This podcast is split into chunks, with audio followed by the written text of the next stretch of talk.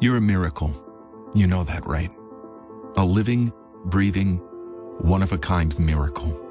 You were created to stand apart, to share your gifts in the service of others, to make an uncommon impact in a common world. And at Concordia University, it's our mission to help you do that, to live uncommon. To learn more about Concordia, go to cuw.edu.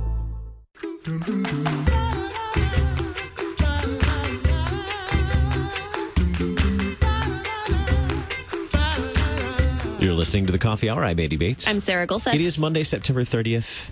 Uh, yesterday, Feast of St. Michael and All Angels. It was fantastic. Also started Rosh Hashanah last Yes, it night, did. sundown. Um, what other calendars can we, you know, chime into here? So, Oh, there was a there was a music and sacred space at Hope in Oh, the city. that's right, yeah. They have a whole, whole long series of things happening now because they have a fantastic new organ and a completely renovated church space. It's beautiful. lots of good things, uh, particularly when it comes to church and church music, to Mm-hmm. to order our days, to to structure our time, and hymns are a great way to do that as well because hymns for for various seasons, and uh, we get to talk about hymns today. I know you, I can hear you like they can just the excitement welling up inside you. It's true. Um, particularly hymn writers and translators in Mm-hmm. studio with us today. The Reverend Dr. Jon Vieker, senior assistant to the president of the Lutheran Church Missouri Synod.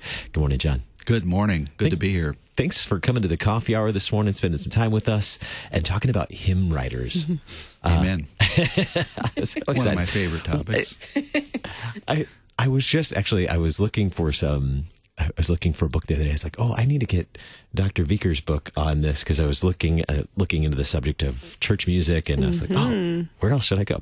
Uh, so I, I was reading the the Schalk uh, biography, and uh, yeah, and then I realized I needed to s- stop and put it down so I could get the rest of my work done. What makes a good hymn writer?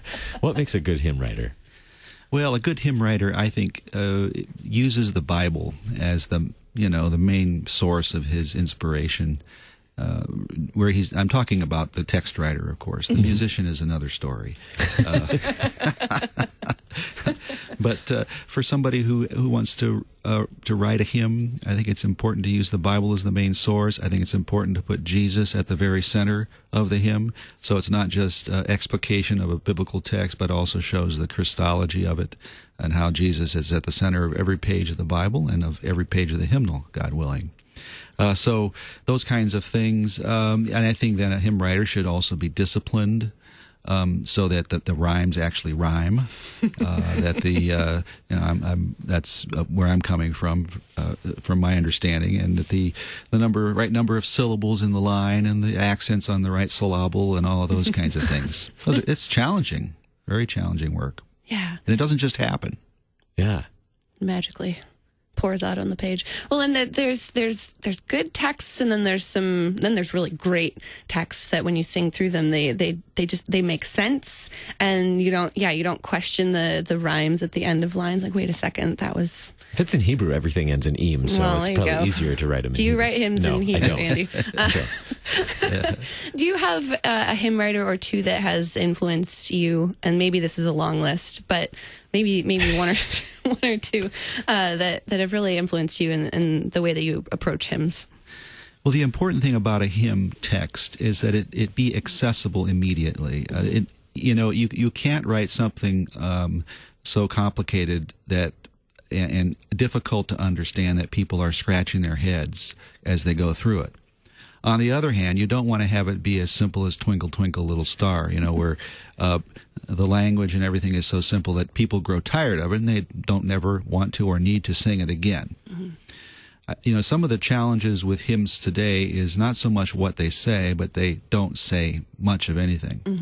And so uh, you you want to have it say something, and you want to have it say it in a language that's a little bit elevated, but not above the sixth graders level to understand, or even younger than that. And so hymn writers, I think, uh, you know, you can have a range of hymn writers. For instance, uh, in the in our tradition, Martin Franzmann, uh, I would raise him up as a great, the first really great um, Missouri Synod 20th century hymn writer, who was a classics professor and wrote in an elevated style, and in some cases too elevated, I would say. And uh, you know, not every hymn a hymn writer writes makes its way into a hymnal, but we have a half a dozen or more of his hymns, like "Thy Strong Word," "Preach You the Word," some wonderful texts, and and you get them. Uh, and some of them you have to study a little bit more. So there can be a range. I would put him more at the at the upper range, and I think he's a great hymn writer. Now I just want to sit and listen to stories about hymn writers. I know. How will the, the, the upcoming symposium, this is coming up November 10th through the 14th, correct, at Concordia Theological Seminary. Um, how will this symposium contribute to good hymn writing and, and hymn translation as well? Well, this is an exciting time. Uh, the uh, the Good Shepherd Institute was founded 20 years ago, and, and by institute it basically means a conference that's held every year and that also publishes their papers. Uh, and does a few other things. But the Good Shepherd Institute at Concordia Theological Seminary in Fort Wayne is now having its 20th annual conference, and the topic is a living tradition and something new. So it's going to take a look at this, uh, the use of psalms in hymnody. Um, but their, the title of their uh, institute um, speaks also that it, hymnody is a living tradition. It's not some kind of museum piece that we just pull off the shelf and use as filler on a Sunday morning service because we need to do something old or whatever. Uh, this this is a living tradition. There are new hymn writers, and how do we cultivate that? So every few years, uh, the Office of National Mission has tagged on to the Good Shepherd Institute and offered a a little extension of the Good Shepherd Institute, uh, a symposium on hymn writing, mostly on the text part of hymn writing, and this time and last time we have invited a number of international folks who are, uh, you know, from countries such as uh, as Uganda and Indonesia and the Ukraine and Kenya and Lithuania and China, who are working on hymn projects, who are translating Lutheran hymns into their languages, who are using indigenous hymnody from their own uh, tradition in their own churches and trying to put it together.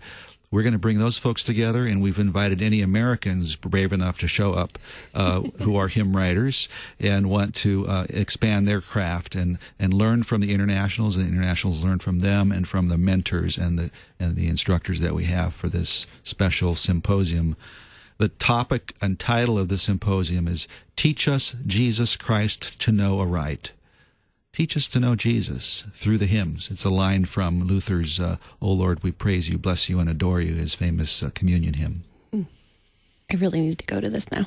Uh, yeah, you missed out, it's not too late. I know. I need to go. Uh, um, talking, I mean, talking about international uh, hymn writing too. That so many more questions. Um, who are some of the who are some of the speakers that are going to be giving uh, some of these presentations?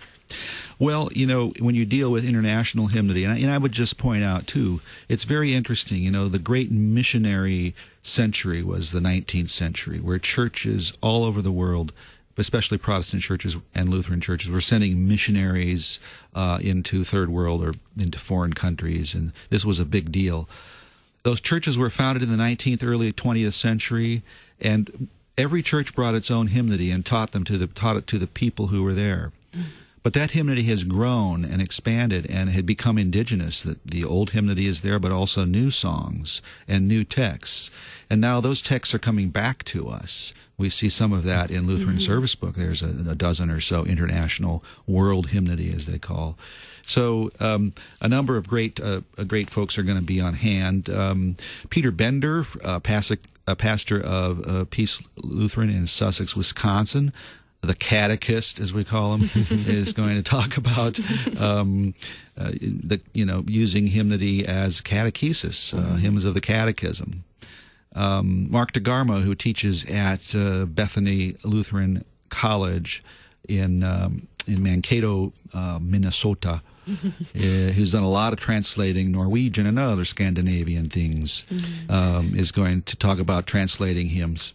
Joseph Herl, the uh, walking encyclopedia of hymnology, uh, who's one of our own at Concordia University in Nebraska, is going to talk about uh, the, uh, the the Lutheran uh, service book companion to the hymns and other things. So Robert Ryan, who's translated a lot of operas from other languages, is going to talk about the intricacies of getting things to match up and rhyme. And uh, even though his name is Ryan, but it's going to rhyme.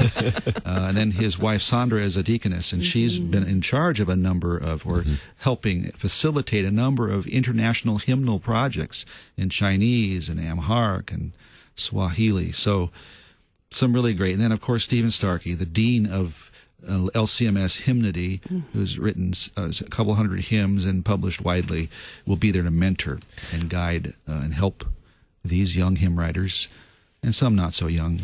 With just about 30 seconds Yes. left, uh, registration, how do we find out more about this?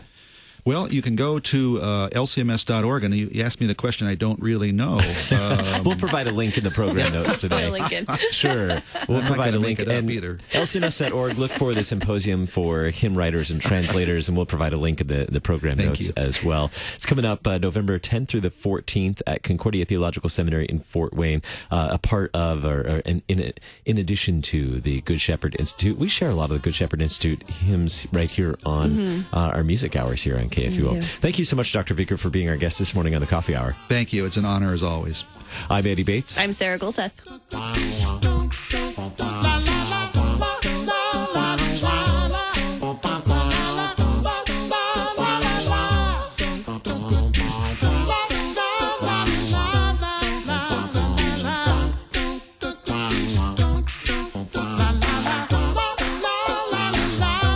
Coffee Hour with Andy and Sarah is a production of KFUO. To support the Coffee Hour and KFUO Radio, visit KFUO.org. You can also text KFUO to 41444 or send an email to gifts at KFUO.org. And you can call us at 800 844 0524. KFUO. Christ for you, anytime, anywhere.